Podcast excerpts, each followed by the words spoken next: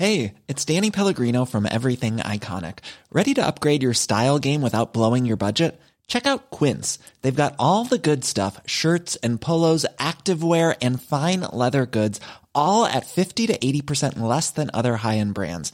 And the best part? They're all about safe, ethical, and responsible manufacturing.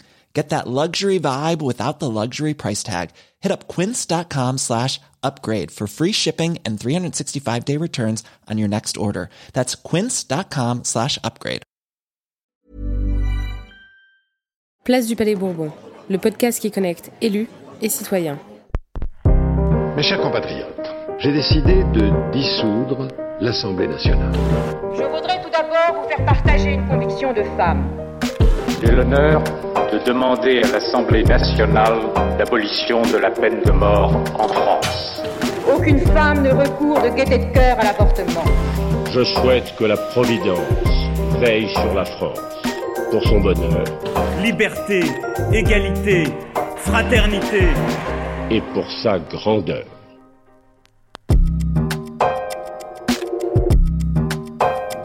8,8 milliards, c'est le montant en euros du coût social annuel des drogues illicites en France.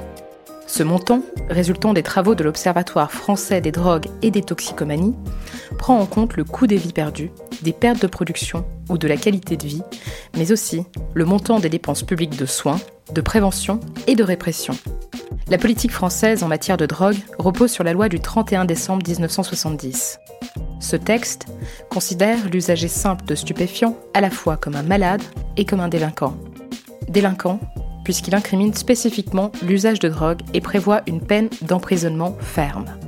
Malade, puisqu'il prévoit une exemption de poursuite pénale pour les toxicomanes usagers simples qui acceptent de se soumettre à une cure de désintoxication. La répression, qui est au cœur de ce dispositif, est la clé de voûte des politiques menées par la France en matière de drogue. Cependant, cette répression est très coûteuse et ne sont pas très efficaces. En effet, 75% du budget de l'État consacré aux drogues sont affectés aux mesures répressives au détriment de la prévention et des actions en faveur de la réduction des risques liés à l'usage des drogues. Or, cette guerre à la drogue n'endigue ni la consommation ni la production de drogue et constitue parfois une atteinte aux droits humains puisqu'elle exacerbe les stigmatisations ainsi que les discriminations sociales et raciales. Pourtant, certaines actions de réduction des risques menées par les associations, à l'instar de l'association AIDE, ont prouvé leur efficacité.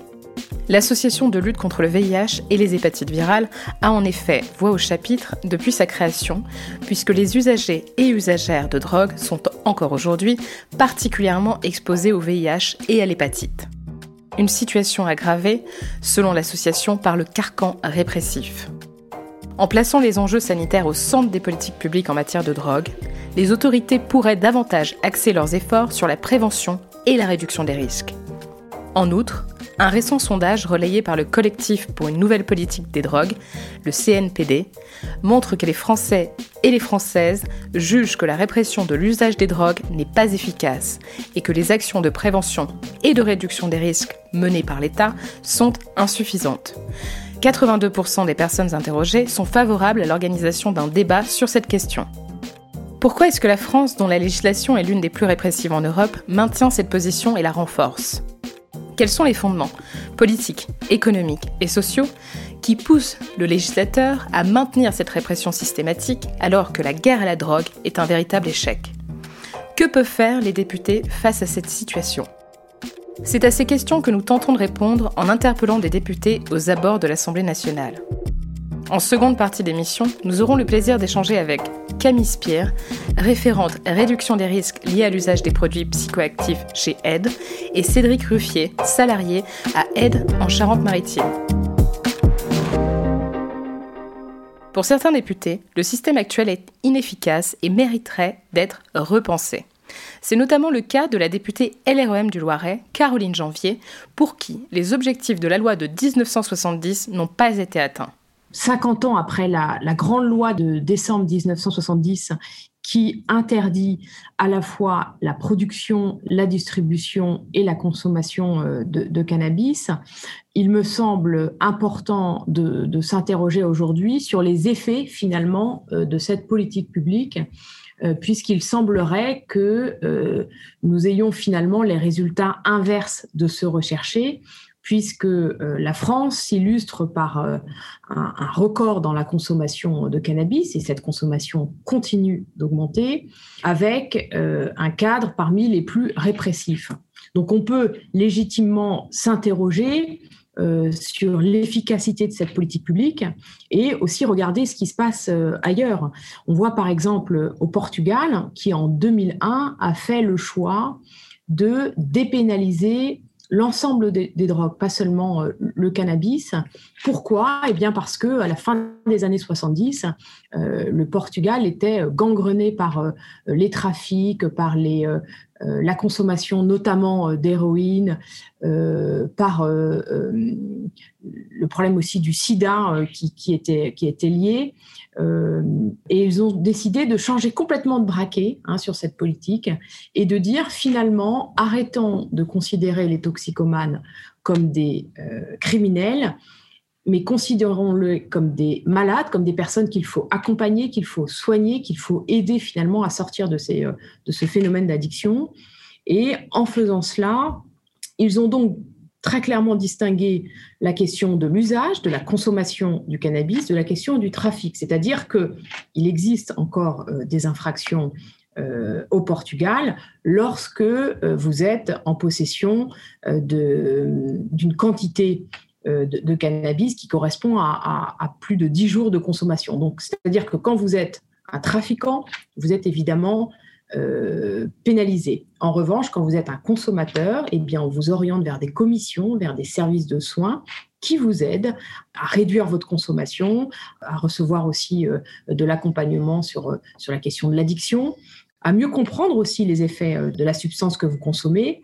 Et finalement, avec cette politique publique, eh bien, les résultats sont là, puisque 20 ans après, euh, on voit que euh, le Portugal a diminué par deux, par exemple, euh, sa consommation d'héroïne. On avait près de 1% des Portugais qui étaient héroïnomanes hein, au moment du vote de cette loi. On a aujourd'hui 50 000 personnes qui sont, qui sont héroïnomanes. Et s'agissant du cannabis, eh bien, on a trois fois moins de consommateurs de cannabis au Portugal qu'en France.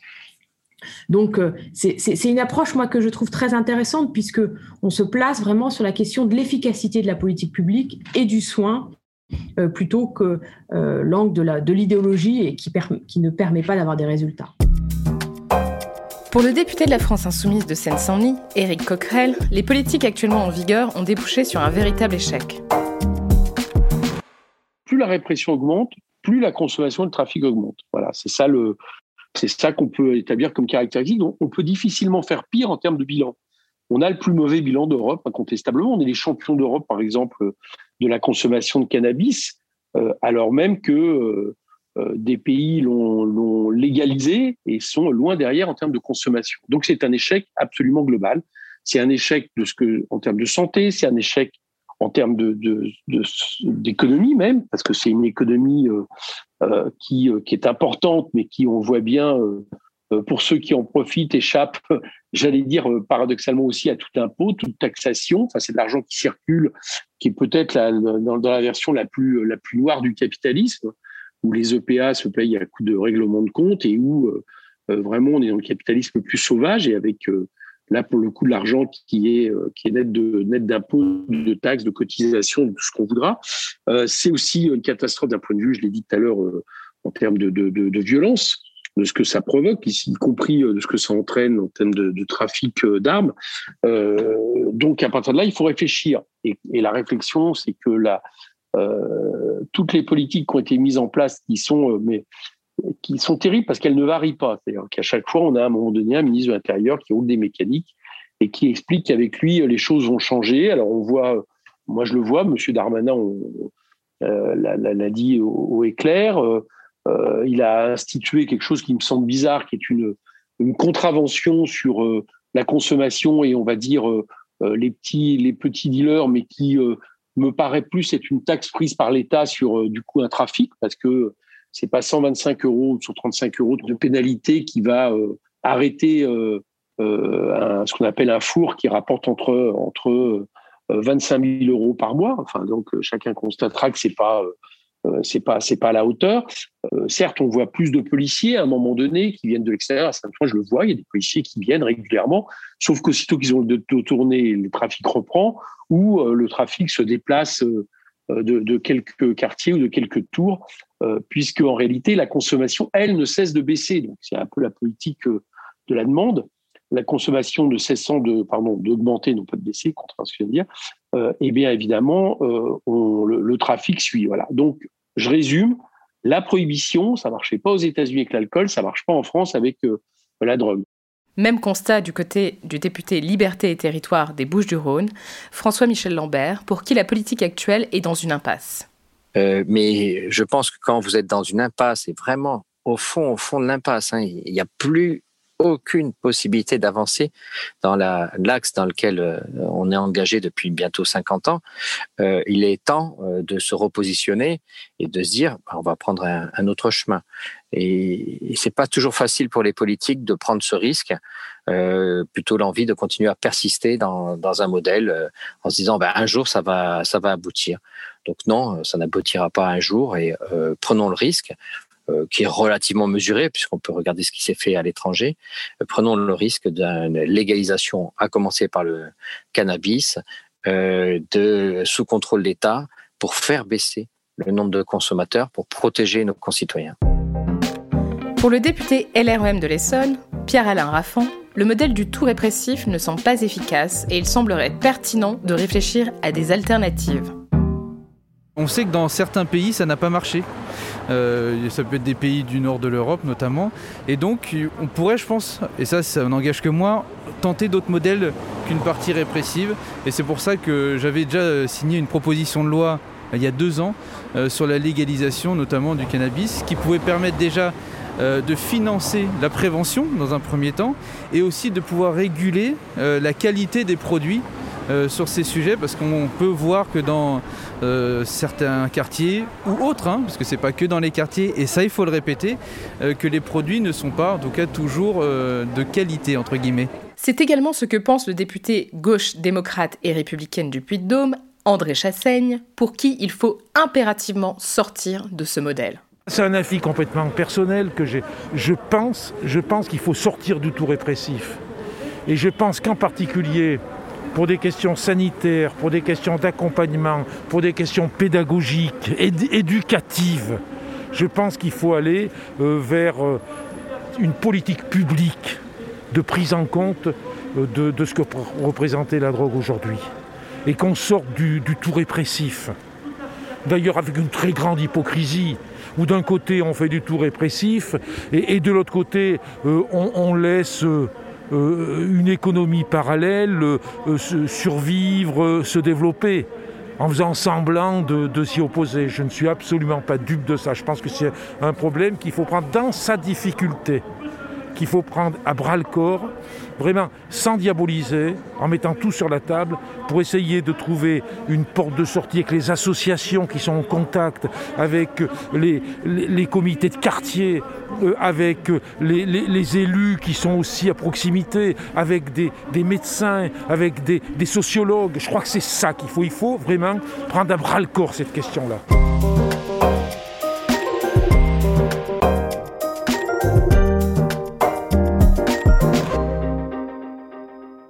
François-Michel Lambert, l'aspect sanitaire devrait davantage être pris en compte par les pouvoirs publics les conséquences sanitaires, sont très importantes et diverses. Il y a d'abord euh, l'individu, consommateur. Donc, euh, on va prendre le, cannabis, ou on peut, extrapoler à d'autres, mais sur le cannabis, c'est extrêmement euh, visible. il, il, achète sous le manteau un produit dont il ne sait absolument pas comment il a été produit, quels sont les intrants. Peut-être qu'il a été coupé avec du plastique, avec certains éléments nocifs, et il va euh, fumer ceci et, derrière avoir des conséquences extrêmement graves sur sa santé. Et donc derrière, ensuite, c'est donc le, champ public qui intervient, parce que quand un de nos compatriotes a un problème de santé, quelle que soit l'origine, nous avons une obligation, et c'est normal, humanitaire, de, de l'aider, de le sortir de là, de, de le soigner.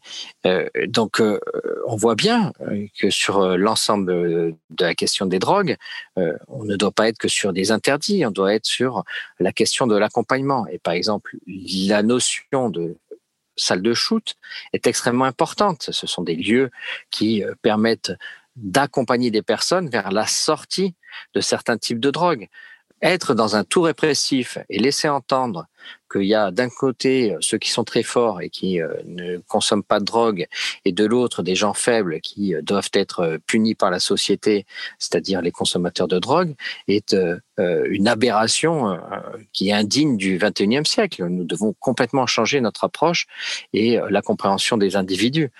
Ça, c'est un élément extrêmement important et la voie que nous proposons autour du cannabis, de cette légalisation sous monopole d'État, donc non pas pour en faire une filière euh, créatrice de richesse, de business avec des marchés qui et des acteurs qui se concurrencent, mais au contraire pour accompagner les consommateurs et les faire diminuer, faire diminuer le nombre de consommateurs, elle peut être euh, inspirante pour euh, d'autres drogues. Par ailleurs, les députés que nous avons interrogés ont tous insisté sur l'importance des actions de prévention pour réduire la consommation des drogues. Éric Coquerel partage également cet avis et préconise de mettre en place d'importantes campagnes de prévention. On l'a fait tardivement pour la cigarette, l'alcool, mais il faut évidemment accompagner ça d'une politique pour rappeler la dangerosité, euh, quoi qu'on fasse, euh, même si on améliore la chose, des produits, euh, des, produits de, la toxicologie. et donc ça, ça passe par des campagnes de, j'allais dire, massives et quasiment systématiques dans les écoles très tôt bon, c'est fait à certains moments aujourd'hui par des appels à projets à hauteur, euh, appels à projets, je crois, à hauteur de 120 millions d'euros euh, par an, mais on voit bien que c'est pas suffisant, c'est pas systématique. Ça part de, euh, souvent, c'est des budgets qui viennent de différents endroits. On ne sait pas trop comment les rassembler pour les associations qui y travaillent. Donc, c'est quelque chose qui doit être systématisé en termes de prévention. Pour le député Agir Ensemble du Nord, Paul Christophe, il est fondamental d'investir davantage dans ces actions de prévention. C'est au sens large, je pense en France, on, on est déficitaire en matière de prévention, euh, quelles que soient les pathologies, euh, et les addictions en font partie. Donc euh, moi je vous invite à venir sur mon territoire, on, accompagne avec un service d'addictologie, où on travaille certes sur le soin et l'accompagnement pour guillemets, se débarrasser des addictions, mais aussi sur la question de la prévention. Et donc s'il y avait effectivement une réorientation budgétaire à proposer, ce serait bien en direction de la prévention. Pour Pierre-Alain Raffan, cette question mériterait d'être abordée dans le cadre d'un grand débat national. Ça, c'est des choses qu'on n'aborde pas dans des grands débats nationaux, mais je pense qu'il faudrait qu'on le fasse et qu'on multiplie, à l'image de la Convention citoyenne sur le climat, bah, qu'on aborde thématique par thématique ce type de sujet, bah, pour avoir euh, la vision justement des, des 150 citoyens tirés au sort à chaque fois. C'est vraiment intéressant de le faire. Enfin, pour Caroline Janvier, les choses sont en train de changer au sein de l'opinion publique comme de la classe politique qui se montre de plus en plus favorable à une évolution de la législation en la matière. Les choses évoluent. On le voit d'une part euh, du côté de l'opinion publique. Hein, un certain nombre de sondages, dont un très récent euh, paru en janvier, montrent que 82% des Français sont favorables à un débat public sur ce sujet, que plus de 70% considèrent que notre politique publique actuelle est inefficace. C'est également confirmé par d'autres sondages qui montrent que près d'un Français sur deux sont favorables, par exemple, à la légalisation. Et on constate aussi une évolution au sein de la classe politique. Euh, on a vu, par exemple, euh, trois maires euh, membres du Parti Les Républicains, notamment par exemple Arnaud Robinet qui est maire de, Reims ou le, maire aussi de, Châteauroux, dire publiquement qu'ils étaient favorables à la légalisation parce qu'ils ont constaté sur le terrain, dans la commune dont ils sont en responsabilité, eh bien, les effets finalement de notre politique publique actuelle. On l'a vu aussi euh, avec un sondage qui montre que plus de la moitié des maires d'Île-de-France, des maires franciliens, sont aussi favorables à la légalisation, quelle que soit leur famille politique. Hein. C'est vraiment un, débat qui transcende le euh, les, partisans et, aussi euh, très récemment Rachida Dati qui était auditionné par la mission d'information que nous conduisons à l'Assemblée nationale et qui a dit avoir elle aussi évolué sur cette question-là. Nous allons désormais échanger avec Camille Spire, référente réduction des risques liés à l'usage des produits psychoactifs chez Aide, et Cédric Ruffier, salarié à Aide en Charente-Maritime. Ok, bah c'est parti. On va commencer avec Camille. Camille, est-ce que tu pourrais te présenter pour ce podcast, s'il te plaît?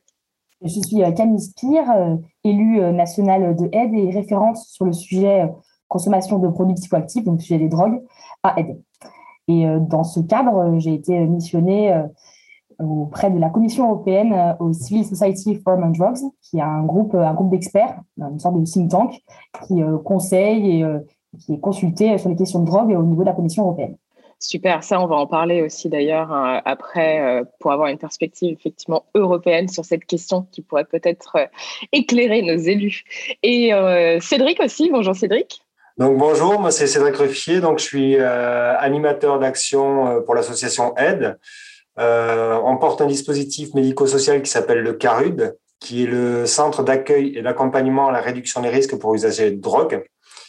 Et, euh, et, donc voilà, on travaille autour de la réduction des risques. Euh, pour faire un petit, un petit schéma, la réduction des risques, c'est ce qui pourrait se, se situer entre la prévention et la répression.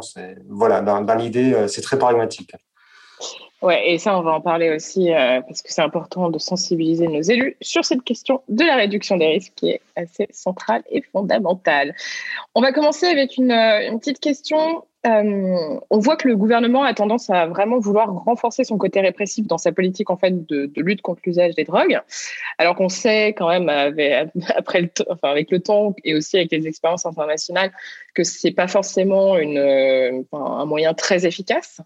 Euh, et on a vu aussi assez récemment que certains parlementaires, notamment sur le, la mission d'information sur la légalisation du cannabis, et tout bord confondu, hein, on a des parlementaires que ce soit les républicains, socialistes euh, République en marche, commence vraiment à se montrer de plus en plus favorable à une légalisation, euh, en tout cas du cannabis dans un premier temps, mais des drogues de manière générale. Euh, on a vu aussi récemment que la Enfin, l'opinion publique était assez favorable. Est-ce que vous pensez que dans ce contexte, le dialogue entre les pouvoirs publics et les acteurs de terrain que vous êtes peut se renforcer pour enfin aboutir à une meilleure prise en compte, notamment de la réduction des risques, dans l'élaboration des politiques publiques? On a un contexte qui est plutôt favorable dans le sens où euh, il y a, bah, y a la, la, proposition, euh, enfin, projet de loi qui arrive là, fin mars sur euh, la légalisation du cannabis. On n'est pas le seul pays à réfléchir sur le sujet. Il y a quand même des pressions qui viennent un peu de toutes parts. Euh, voilà, et donc on peut pas, on peut pas l'ignorer. En fait, je pense que c'est un sujet qui est aujourd'hui difficilement, voilà, on peut pas dire tiens bon, on, s'en fiche. Euh, donc voilà, il y a une pression là-dessus. Euh, on a vu avec le sondage hein, qu'on a effectivement mené en janvier avec le collectif pour une nouvelle politique des drogues euh, qu'il y a quand même 66% des, des, Français qui pensent que la pénalisation, bah, c'est pas efficace hein, pour lutter contre, la consommation de drogue.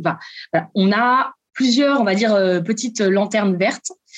Cependant, ça nécessiterait quand même d'une vraie évaluation de la loi de 70 et j'en vois pas qui, pas, qui arrive en tout cas. Ça assez euh, préoccupant qu'une loi comme celle-là, qui est quand même une loi fondatrice en termes de politique de, de, bah, de lutte, de lutte contre les drogues, soi-disant, euh, ne soit pas du tout euh, évaluée. On voit bien que c'est inefficace et c'est pas évalué. Donc j'ai un petit doute quand même. On a tous les, il y a quelques feux verts, mais j'ai un petit doute sur l'effectivité au final de tout ça. Ouais, en gros, pour toi, il faudrait commencer par l'évaluation de cette loi avant d'arriver avec de nouveaux dispositifs législatifs, en quelque sorte. Bah, ou alors, en tout, ouais, en tout cas, il faut reconnaître que, que la loi est un échec. Oui, tout à fait. Cédric, toi, sur le terrain, tu, tu, tu le constates aussi, cette loi est véritablement un échec? Alors, euh, c'est un échec. La loi de 70, de toute façon, euh, elle va essentialiser le consommateur de produits, le ou la consommatrice par ailleurs, euh, en tant que soit délinquant, soit malade. Tout ce qu'il y a au milieu, une personne qui puisse gérer sa consommation euh, de, je sais pas de, n'importe quel produit, c'est pas envisageable en fait. Euh, donc du coup, c'est c'est assez problématique dans le sens où on ne fait pas cette question pour d'autres produits qui sont légaux. Euh, des produits légaux, on peut les consommer de manière tout à fait gérée, alors que des produits illégaux, il semblerait qu'on ne puisse pas. Donc c'est très idéologique en plus parce que la guerre des, la guerre des drogues n'a jamais existé. Enfin, la, guerre des drogues n'a jamais fonctionné, pardon. Euh, même dans les pays où la peine de mort, est, il peut y avoir une peine de mort pour des consommateurs, ça n'empêche pas la consommation de, de, drogue. Donc la question, c'est qu'est-ce qu'on fait de ça? On, on, le voit, chaque, chaque, chaque arrivée d'élection, il y a ce serpent de mer de la, de la légalisation, de la dépénalisation, de la décriminalisation. Il y a ce serpent de mer qui arrive et chaque fois, on se retrouve face aux mêmes politiques qui vont euh, précariser les consommateurs en les discriminant du simple fait qu'ils soient consommateurs de produits. Donc c'est euh, c'est très compliqué dans le travail au quotidien évidemment puisque ça rajoute de la précarisation, ça rajoute de la difficulté à l'accès aux soins, euh, aux droits. Donc bon, c'est euh, sur le terrain, on, voit les, effets d'une loi qui est injuste en fait au final. Ouais, et c'est assez intéressant quand tu parles effectivement. Euh, finalement, c'est une question qui est fondamentalement politique. Euh, moi, je me suis rendu compte au fur et à mesure des interviews que beaucoup n'y connaissaient absolument rien et que c'est ceux qui connaissaient un tant soit peu quelque chose, hein, c'est-à-dire la majeure partie, par exemple, des députés que j'ai interviewés qui travaillent sur, euh, sur le projet de loi de légalisation du, cannabis. Euh, et ces personnes-là qui connaissent euh, un tout petit peu quelque chose par rapport aux autres sont favorables à la légalisation. Donc c'est quand même euh, un vrai sujet, quoi. C'est exactement ce qu'on voit aussi au niveau européen, là, bah, le Civil Society for Human Drugs, par exemple. On avait prévenu que bah, tout le monde ne serait pas forcément d'accord. Voilà, c'est des représentants de la société civile de tous les pays européens. Mais en fait, euh, ceux qui bossent et ceux qui connaissent le sujet, on a tous un peu des, positions qui sont extrêmement similaires en termes de réduction des risques, notamment côté vraiment ce que tu disais, Cédric, très pragmatique. L'idée, c'est, euh, il y a moins un autre, il faut faire quelque chose que pour la santé notamment euh, des, usagers. Et euh, la loi actuelle, contrairement à ce qu'on dit, ça permet pas de réduire les trafics. Hein. Dans les, dans les quelques chiffres qu'on a pu récemment voir, il y a eu une hausse de, je sais plus, c'est 500%, je crois, en 15-20 euh, ans euh, des, condamnations pour usage, alors que ça a à peine augmenté euh, pour les trafics. Donc, bon, c'est bien que c'est pas efficace pour côté trafic. Oui, c'est clair. Tu parlais justement, Camille, de, ton expérience au niveau, au niveau européen. Toi qui as des responsabilités au niveau européen pour l'association, Comment tu vois les rapports entre la société civile et les pouvoirs publics au niveau français par rapport à ce que tu perçois au niveau européen?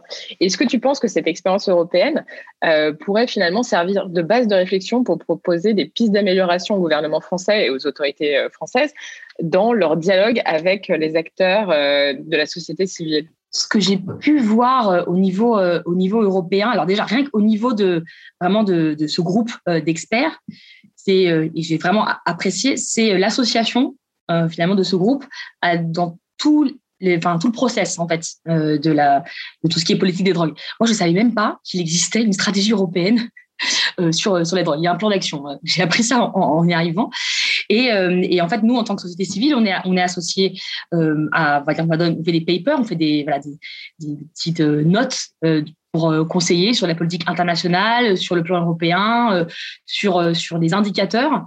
On est associé à l'évaluation. Là, il y avait la fin de la la stratégie et du coup on a été on a été euh, associés c'était assez intéressant c'est la première fois que c'était fait et euh, et donc je trouve que ça donne vraiment un voilà un côté beaucoup plus euh, plus réel fait, proche de la réalité il y a des, questions très très basiques hein, mais, mais ils n'avaient pas pensé à traduire par exemple des questionnaires dans différentes langues alors forcément si on veut interviewer les usagers si c'est tout en anglais, bah, ça marche pas. Enfin, il y a des choses très pratiques. Et c'est vrai que du coup, la société civile remet un peu de, voilà, de, de lien avec, euh, avec le terrain.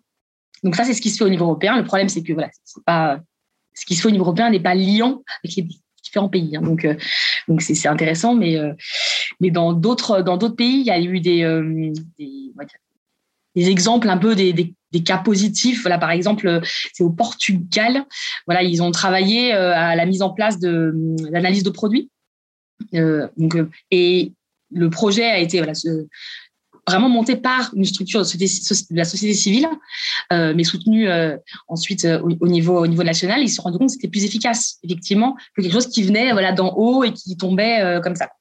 Donc, effectivement, au niveau français, je pense encore un peu de marge euh, de manœuvre. On, on, peut être consulté hein, parfois. dans, voilà, évidemment, on va être associé à certaines réunions. Et finalement, il, y a, il manque peut-être de des choses un peu plus structurées. C'est vraiment ça le, ce que j'ai retenu.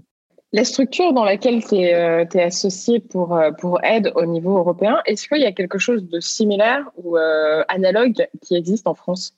Ben, eh bien, je ne pense pas qu'il existe quelque chose de similaire euh, au niveau euh, au niveau français. Euh, voilà, on va être dans des dans des oui des réunions avec pas mal de partenaires comme ça, mais il n'y a pas non de d'instance. ça, ce serait ça pourrait être vraiment une, une bonne idée en fait, je pense.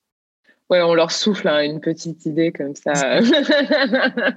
non, mais c'est super intéressant de voir comment ça se passe au niveau européen et pourquoi finalement c'est plus pris en compte, en tout cas, la vie des, de la société civile est plus pris en compte au niveau européen qu'au niveau français? en termes de qualité, vraiment, c'est impressionnant. Enfin, au niveau international, par exemple, toutes les notes qui sont faites sur euh, vraiment ça, enfin, la position européenne, enfin, les positions de la Commission européenne euh, sur, euh, voilà, auprès de l'ONU, etc., elle, est vraiment, il y a une partie qui est écrite presque par la société civile. Enfin, ils, reprennent vraiment ce qui est, il y a une grande qualité de production. Euh, Cédric, euh, je vais aussi te poser une question quant euh, aux missions principales que vous avez autour des usagères et usagers de drogue. D'après toi, parmi toutes ces missions, que tu peux aussi nous décrire, hein, ce, serait, intéressant, lesquelles ou laquelle, les, où sont, enfin, quelles sont celles où le soutien des autorités publiques en fait est le moins important? Et euh, si tu devais suggérer des pistes d'amélioration aux législateurs, lesquelles seraient-elles, s'il te plaît?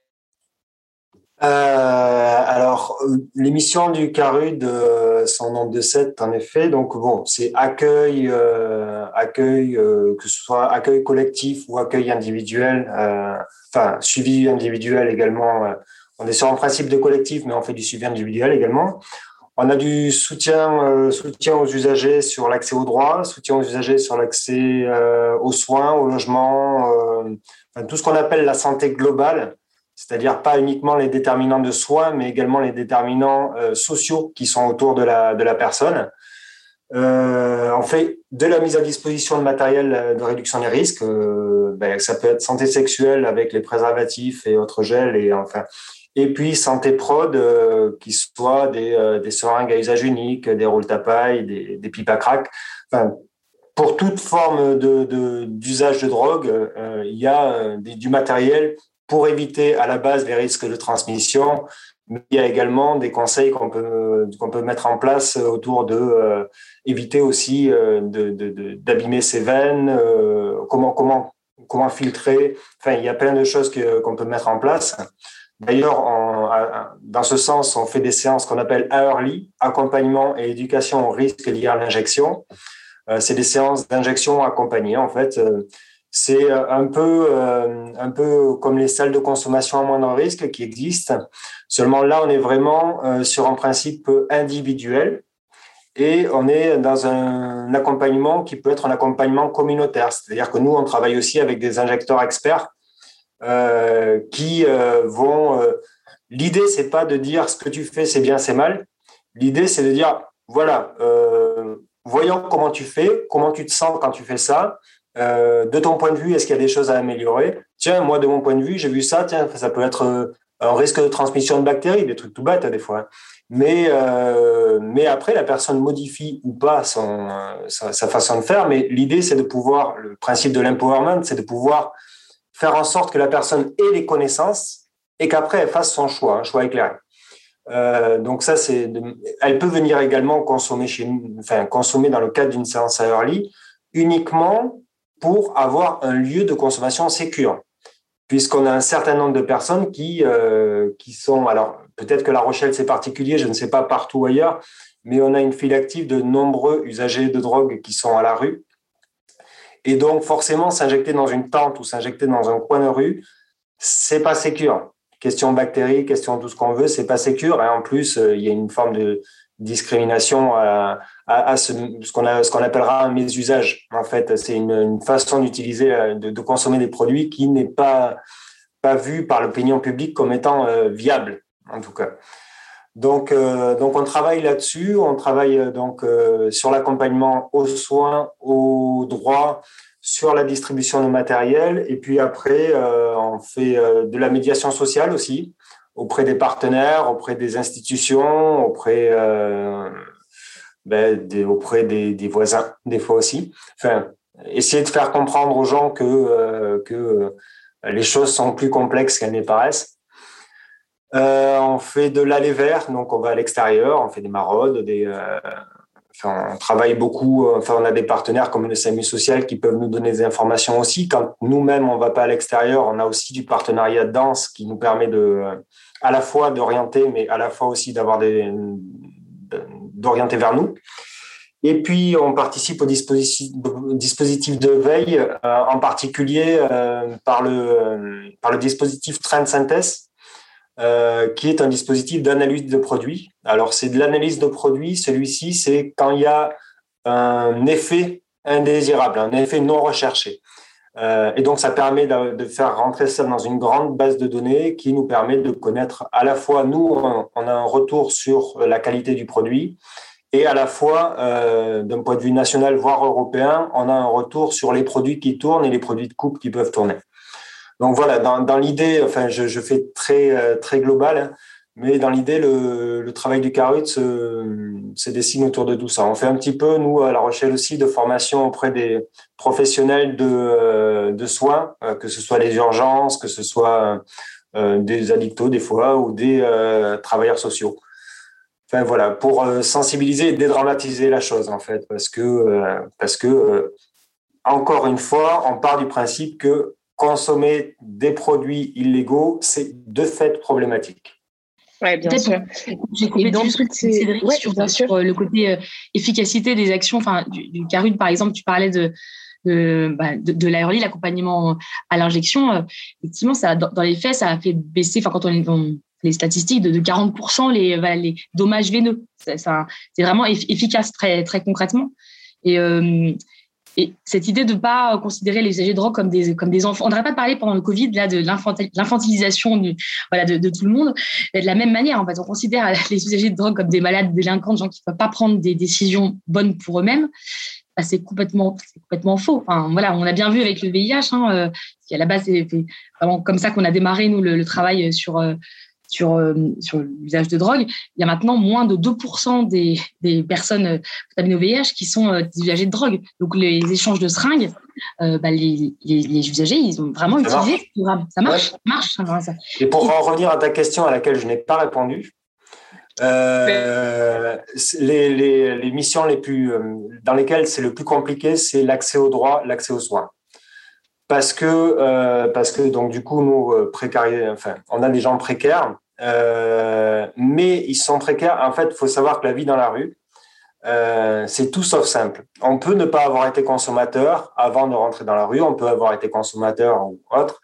Euh, mais moi, alors je ne suis pas sociologue, j'ai demandé la question, j'ai posé la question à pas mal d'usagers que je croise au Carud. Ai posé la question est-ce que vous pensez qu'on peut vivre dans la rue, dormir dans la rue, sans utiliser des prods? Parce que moi, je, moi, je m'étais fait une projection. Je me suis dit, tiens, je dors sur un bout de trottoir. Comment je fais pour dormir sur un bout de trottoir? Euh, Prod, légaux ou illégaux. Hein. Ils m'ont dit, c'est possible, j'en connais. Mais majoritairement, la plupart consomment des produits et euh, sont polyconsommateurs, c'est-à-dire qu'ils prennent ce qui tourne. Le problème, c'est que quand on est polyconsommateur à la rue, euh, avec le délit de sale gueule qui va avec, euh, on se fait contrôler plus souvent. Et le problème, c'est que si on se fait contrôler plus souvent, soit on se fait amender plus souvent, soit on finit au, poste plus souvent et au bout d'un certain temps, on finit en prison.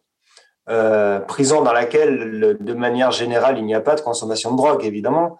Euh, donc, la capacité à fournir euh, du matériel de réduction des risques est extrêmement limitée dans les prisons. C'est très compliqué, en dehors des préservatifs qui commencent à arriver euh, et prison qui n'a pas vocation non plus à, aider les personnes, en tout cas à l'heure actuelle, je parle, euh, à aider les personnes. Donc les personnes, quand elles ressortent, elles sont de nouveau à la rue et de nouveau consommatrices pour la plupart du temps. Donc ça, ça, a été une parenthèse de privation de droit sans aucune euh, sans aucune euh, possibilité autre, à part une injonction de soins si jamais ils sont pas, si jamais ils vont pas en prison, ils ont une injonction de soins, donc ils sont considérés comme des malades. Et donc du coup, euh, donc du coup, de toute façon, à partir du moment où c'est pas un choix, c'est rare que ça arrive à, à, déclencher quelque chose de manière pérenne chez quelqu'un. Et c'est vrai que la prison, à t'en parler Cédric, ça c'est partie des dans les axes d'amélioration euh, assez primordiaux quand même. Enfin, le, déni de droit, le, déni de la consommation en prison et la non-application de la réduction des risques, alors que c'est dans la loi et qu'on attend désespérément les décrets. Et là, il y a peut-être quelque chose à faire aussi au niveau des parlementaires là-dessus. Enfin, c'est par la loi de 2016. donc voilà, pour avoir des, des matériels de réduction des risques en prison, c'est c'est enfin, catastrophique. Et là-dessus, en France, on est vraiment mais très, très, très mauvais par rapport aux autres pays européens. Ouais. Si vous aviez euh, l'un et l'autre un message à transmettre euh, au pouvoir public ou des messages à transmettre au pouvoir public, lesquels seraient-ils, euh, Camille? Hum, S'il y avait un message, je dirais la politique de, de, de, pénalisation qui existe. Aujourd'hui, elle nous empêche de, de mener une politique de réduction des risques efficace. Je pense que on parle d'une sorte de plafond de verre de la réduction des risques. Euh, que ce soit pour l'analyse de produits, c'est tout un, truc, des expérimentations, les salles de consommation. Euh, là, la, naloxone, euh, c'est un, produit qui permet d'éviter une, overdose d'opiacés. bah, Aujourd'hui, on a des crises d'approvisionnement. Il y a plein de petites, petites, de petites actions qui sont soit impossibles, soit compliquées. Les traitements de substitution, en France, euh, n'est pas, pas top. Hein. En Suisse, par exemple, ils ont de l'héroïne médicalisée qui permet aussi euh, de, faire en sorte que si les personnes ont envie ensuite d'arrêter de, la, consommation de produits, puissent, ça puisse se faire dans les conditions correctes. Enfin, il y a plein, de, petites actions qu'on voudrait mettre en place et où on est bloqué à cause de cette loi. S'il y a une chose, c'est il faut vraiment, vraiment en finir avec cette loi 70 qui en plus coûte voilà, milliards d'euros. On pourrait faire quelque chose, euh, voilà, euh, on pourrait légaliser et puis taxer, voilà, on pourrait récupérer des sous et avoir de la qualité. C'est, je pense c'est, important de penser, de, voir ça. Euh, peut-être juste un dernier message, ouais, dire c'est ne pas penser la drogue comme juste le sujet c'est pas juste le, produit en fait. Le produit n'est pas alors effectivement le produit peut, peut aggraver des problèmes etc. Mais il y a tout un contexte autour. Les, on est le en France, le pays qui consomme le plus d'antidépresseurs, par exemple. C'est pas l'antidépresseur le problème, mais c'est une chose de nous de contexte social. Donc, si on prend la drogue que par le point du produit, on se plante. Ouais, Merci, Camille. Cédric en, Juste en complément, c'est vrai que euh, on peut aussi voir la sécurité comme la, peur du lendemain. Hein. Et, euh, et, la peur du lendemain, c'est euh, pour éviter d'avoir peur du lendemain, des fois, on a besoin de, de s'évader du quotidien, du présent. après, on ne consomme pas des produits uniquement pour s'évader du présent. On peut consommer du produit pour le plaisir, comme on peut consommer un bon verre de vin entre amis, euh, comme il peut y avoir également un, usage problématique du vin, c'est pas la question. Euh, on peut, en, fait, l'idée de, la drogue, en fait, c'est, ce que j'aimerais. Enfin, si je devais essayer de faire comprendre quelque chose aux députés, il y en aurait deux ou trois, mais déjà euh, partir du principe que même dans le cas d'une personne qui est dépendante à ce produit et qui aurait des problématiques relatives à ce produit, euh, il peut arriver, il peut y avoir des, phénomènes où, seul, la seule option n'est pas forcément l'arrêt. On a maintenant des produits de substitution qui permettent euh, de gérer les consommations, d'arriver sur un seuil qui permet d'être euh, dans un seuil de confort, c'est-à-dire où on n'est pas en manque mais où on n'est pas défoncé. Donc, euh, la, réduction des risques, c'est quelque chose qui dit, voilà, euh, tu en es là, tu as envie d'arrêter, tu n'as pas envie d'arrêter, tu prends du plaisir, tu prends pas du plaisir, tu fais... On te prend tel que tu es et on va voir où tu veux aller avec les informations qu'on va te donner et au rythme que tu veux. Euh, on se projette pas sur les gens. Je veux dire, on n'est pas là à dire avec tout ce qu'on aura fait pour, avec tout ce qu'on a fait pour lui, mets tout en échec. Ça, c'est, c'est, c'est pas du tout l'idée.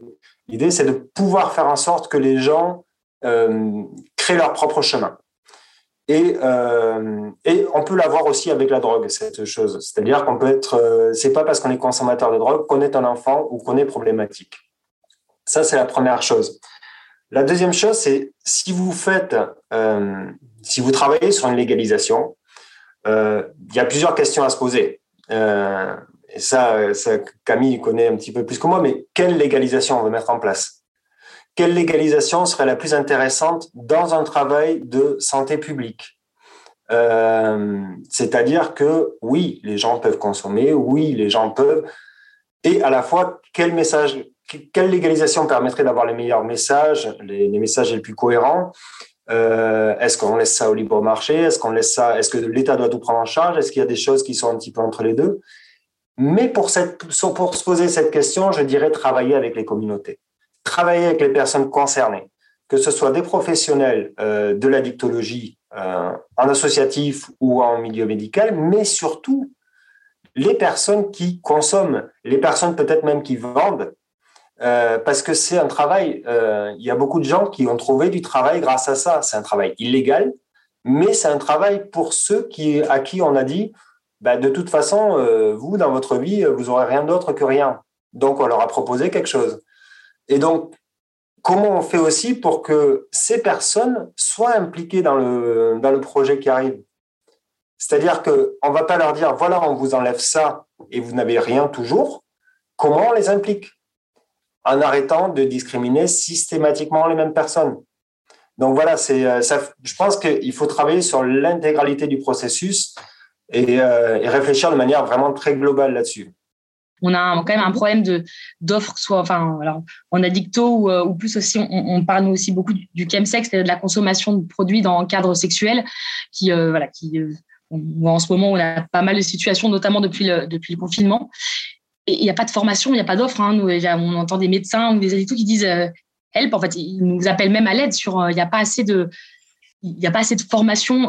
On a, il y a besoin effectivement aussi, euh, voilà, peut-être là de, de l'État là-dessus, sur euh, un, peu plus de, de, personnes qui permettraient de répondre aux différents besoins, problématiques ou pas d'ailleurs, hein, des, usagers de drogue. Je pense quand même pas d'usage problématique, mais si on va voir son médecin, par exemple, dans le contexte actuel, on n'a pas forcément envie de lui parler de la consommation parce que comme c'est pas légal, on va être jugé, etc., etc. S'il y avait un petit peu de sensibilisation, ça permettrait aussi euh, aux personnes qui ont peut-être envie d'arrêter ou pas, en tout cas qui ont envie d'en parler, de pouvoir le faire et donc de prendre soin de leur santé. C'était Place du Palais Bourbon. Merci de nous avoir écoutés.